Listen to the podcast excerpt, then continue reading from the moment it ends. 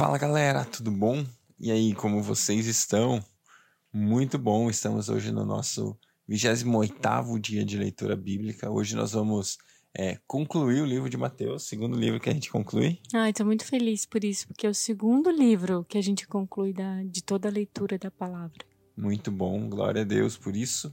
E hoje a gente vai ler o livro de Êxodo, capítulo 5, Êxodo, capítulo 6 e também, como eu disse, Mateus 28, tá bom? Então vamos junto, vamos continuar, vamos nessa. Deus, obrigado pelo teu amor por nós, pela sua graça, fidelidade. Deus, obrigado pelo teu cuidado que não falha nas nossas vidas, Pai. Nós queremos te agradecer porque nós estamos nos expondo à Sua palavra, Deus, Sim. crendo que a Sua palavra vai transformar, vai mudar as nossas vidas. Deus, Precioso. muito obrigado por esse tempo de leitura e de Aleluia. aprofundamento das nossas Obrigada, raízes pai. na Sua palavra. Em nome de Jesus. Amém. Amém. Êxodo 5 Depois disso, Moisés e Arão foram falar com o Faraó e disseram: Assim diz o Senhor, o Deus de Israel: Deixe o meu povo ir para celebrar-me uma festa no deserto. O faraó respondeu: Quem é o Senhor? Para que eu lhe obedeça e deixe Israel sair? Não conheço o Senhor e não deixarei Israel sair. Eles insistiram: O Deus dos Hebreus veio ao nosso encontro. Agora permite-nos caminhar três dias no deserto para oferecer sacrifícios ao Senhor nosso Deus. Caso contrário, ele nos atingirá com pragas ou com a espada. Mas o rei do Egito respondeu: Moisés e Arão, por que vocês estão fazendo o povo interromper suas tarefas? Voltem ao trabalho. E acrescentou: Essa gente já é tão numerosa e vocês ainda os fazem parar de trabalhar? No mesmo dia, o faraó deu a seguinte ordem aos feitores e capatazes responsáveis pelo povo: Não forneçam mais palha ao povo para fazer tijolos, como faziam antes. Eles que tratem de ajuntar a palha mas exijam que continue a fazer a mesma quantidade de tijolos, não reduzam a cota. São preguiçosos e por isso estão clamando: iremos oferecer sacrifícios ao nosso Deus. Aumentem então a carga de trabalho dessa gente para que se cumpram suas tarefas e não deem atenção a mentiras. Os feitores e os capatazes foram dizer ao povo: Assim diz o Faraó: Já não darei palha a vocês. Saiam e recolham-na onde puderem achá-la, pois o trabalho de vocês em nada será reduzido. O povo então espalhou-se por todo o Egito, a fim de ajuntar restolhos em lugar da palha. Enquanto isso, os feitores os pressionavam, dizendo: Completem a mesma tarefa diária que foi exigida de vocês quando tinham palha. Os capatazes israelitas indicados pelos feitores do Faraó eram espancados e interrogados. Enquanto isso, os feitores os pressionavam, dizendo: Completem a mesma tarefa diária que foi exigida de vocês quando tinham palha. Os capatazes israelitas, indicados pelos feitores do Faraó, eram espancados e interrogados. Por que não completaram ontem e hoje a mesma cota de tijolos dos dias anteriores? Então os capatazes israelitas foram apelar para o Faraó: Por que tratas os teus servos dessa maneira? Nós, teus servos, não recebemos palha e, contudo, nos dizem: façam tijolos. Os teus servos têm sido espancados, mas a culpa é do teu próprio povo. Respondeu Faraó: Preguiçosos é o que vocês são preguiçosos. Por isso andam dizendo: iremos oferecer sacrifícios ao Senhor. Agora voltem ao trabalho. Vocês não receberão palha alguma. Continuem a produzir a cota integral de tijolos. Os capatazes israelitas se viram em dificuldade quando lhes disseram que não poderiam reduzir a quantidade de tijolos exigida a cada dia. Ao saírem da presença do Faraó, encontraram-se com Moisés e Arão, que estavam à espera deles, e lhes disseram: o Senhor os examine e os julgue. Vocês atraíram o ódio do Faraó e dos seus conselheiros sobre nós e lhes puseram nas mãos uma espada para que nos matem. Moisés voltou-se para o Senhor e perguntou: Senhor, por que maltrataste esse povo? Afinal, por que me enviaste? Desde que me dirigi ao Faraó para falar em teu nome, ele tem maltratado este povo, e tu de modo algum liberastes o teu povo. Então o Senhor disse a Moisés: Agora você verá o que eu farei ao Faraó. Por minha mão poderosa, ele os deixará ir. Por minha mão poderosa, ele os expulsará do seu país. Disse Deus ainda a Moisés: Eu sou o Senhor. Apareci a Abraão, a Isaque e a Jacó como Deus Todo-Poderoso, mas pelo meu nome, o Senhor, não me revelei a eles. Depois estabeleci com eles a minha aliança para dar-lhes a terra de Canaã, terra onde viveram como estrangeiros, e agora ouvi o lamento dos israelitas, a quem os egípcios mantêm escravos, e lembrei-me da minha aliança. Por isso digo aos israelitas: eu sou o Senhor. Eu os livrarei do trabalho imposto pelos egípcios. Eu os libertarei da escravidão e os resgatarei com braço forte e com poderosos atos de juízo. Eu os farei meu povo e serei o Deus de vocês. Então vocês saberão que eu sou o Senhor, o seu Deus, que os livra do trabalho imposto pelos egípcios e os farei entrar na terra em que, com mão levantada, jurei que darei a Abraão, a Isaque e a Jacó. Eu a darei a vocês como propriedade. Eu sou o Senhor. Moisés declarou isso aos israelitas, mas eles não lhe deram ouvidos por causa da angústia e da cruel escravidão que sofriam. Então o Senhor ordenou a Moisés: Vá dizer ao Faraó, rei do Egito, que deixe os israelitas saírem do país. Moisés, porém, disse na presença do Senhor: Se os israelitas não me dão ouvidos, como me ouvirá o Faraó?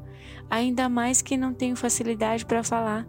Mas o Senhor ordenou a Moisés e a Arão que dissessem aos israelitas e ao Faraó, rei do Egito, que tinham ordem para tirar do Egito os israelitas. Estes foram os chefes das famílias israelitas. Os filhos de Ruben, filho mais velho de Israel, foram Enoque, Palu, Esron e Carmim. Esses foram os clãs de Ruben. Os filhos de Simeão foram Gemuel, Jamim, Oade, Jaquim, Zoá e Saul, filho de uma cananeia. E esses foram os clãs de Simeão.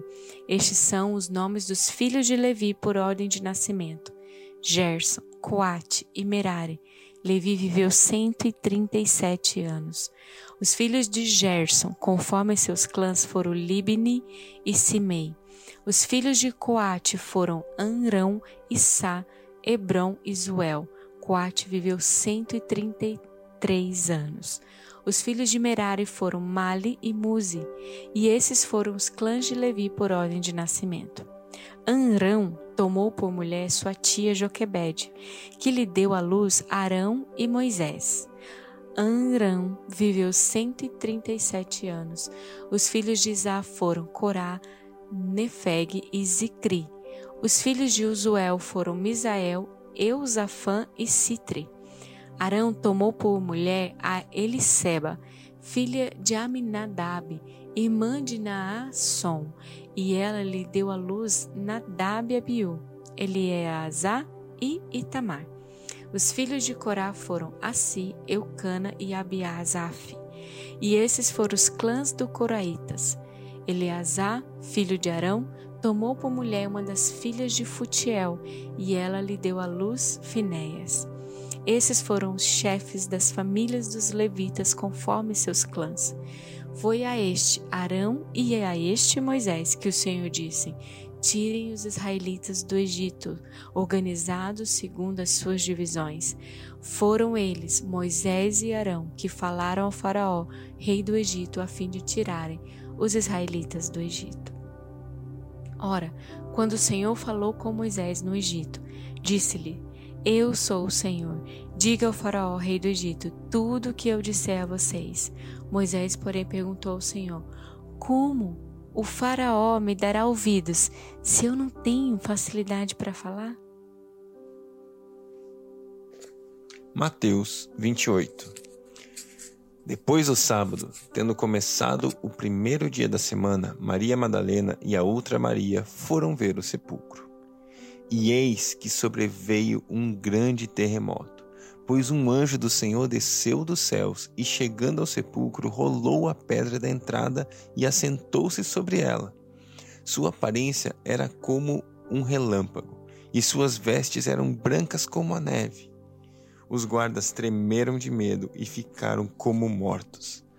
O anjo disse às mulheres: Não tenham medo, sei que vocês estão procurando Jesus, que foi crucificado. Ele não está aqui. Ressuscitou, como tinha dito. Venham, venham ver o lugar onde ele jazia. Vão depressa e digam aos discípulos dele: Ele ressuscitou dentre os mortos e está indo adiante de vocês para a Galiléia. Lá vocês o verão. Notem que eu já os avisei.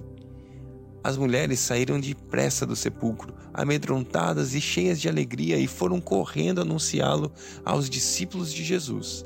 De repente, Jesus as, as encontrou e disse: Salve! Elas se aproximaram dele, abraçaram-lhe abraçaram-lhe os pés e o adoraram. Então Jesus lhes disse: Não tenham medo. Vão dizer a meus irmãos que se dirijam para Galiléia. Lá eles me verão. Enquanto as mulheres estavam a caminho, alguns dos guardas dirigiram-se à cidade e contaram aos chefes dos sacerdotes tudo o que havia acontecido.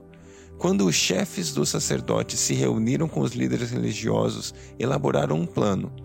Deram aos soldados grande soma de dinheiro, dizendo-lhes: Vocês devem declarar o seguinte: Os discípulos dele vieram durante a noite e furtaram o corpo enquanto estávamos dormindo. Se isso chegar aos ouvidos do governador, nós lhe daremos explicações e livraremos vocês de qualquer problema. Assim, os soldados receberam o dinheiro e fizeram como tinham sido instruídos. E esta versão se divulgou entre os judeus até o dia de hoje. Os onze discípulos foram para Galiléia, para o monte, de, ao monte que Jesus lhes dissera.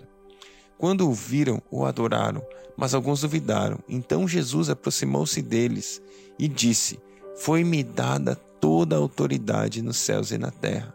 Portanto, vão e façam discípulos de todas as nações, batizando-os em nome do Pai, do Filho e do Espírito Santo, ensinando-os a obedecer a tudo o que eu ordenei a vocês. E eu estarei com vocês até o fim dos tempos. Uau! Esse finalzinho desse, desse capítulo 28 de Mateus é um, da, é um dos meus versículos favoritos da vida. Assim. Eu amo demais esse texto, eu amo demais a, aquilo que Jesus nos pediu. Essa é a nossa missão. É isso que eu e você devemos fazer como igreja, como ser humano, como cristão, como um discípulo de Jesus. Um discípulo é aquele que faz aquilo que o seu mestre faz é aquele que copia as ações do seu mestre, é aquele que ele, ele é um, um mímico, ele, ele copia exatamente aquilo que o Senhor, o Senhor, o seu mestre faz. E é assim que eu e você devemos ser. E eu acho lindo o fato de que esse versículo está no texto ou no mesmo capítulo que fala a respeito da ressurreição de Jesus. Porque a gente vê esse Jesus ressurreto esse Jesus poderoso, esse Jesus que venceu a morte caminhando sobre a terra. E é interessante porque quando esse Jesus que venceu a morte caminha sobre a terra, ele está falando comigo e com você. Porque assim como ele venceu, assim como a ressurreição dele, ela é essa ressurreição poderosa de vencer a morte, Assim é sobre nossas vidas. O mesmo poder que ressuscitou Jesus dentre os mortos está em mim e está em você. E nós andamos a nossa vida, vivemos a nossa vida no mesmo poder, no mesmo nível, na mesma graça desse Jesus, desse Jesus pós-ressurreição. E assim nós podemos viver. Porque assim esse Jesus tem toda a autoridade e ele transfere para nós. Né? Foi-me dada toda a autoridade nos céus e na terra. Se é meu, eu digo para vocês: agora vão e façam aquilo que vocês me viram fazer. Agora vão e façam discípulos.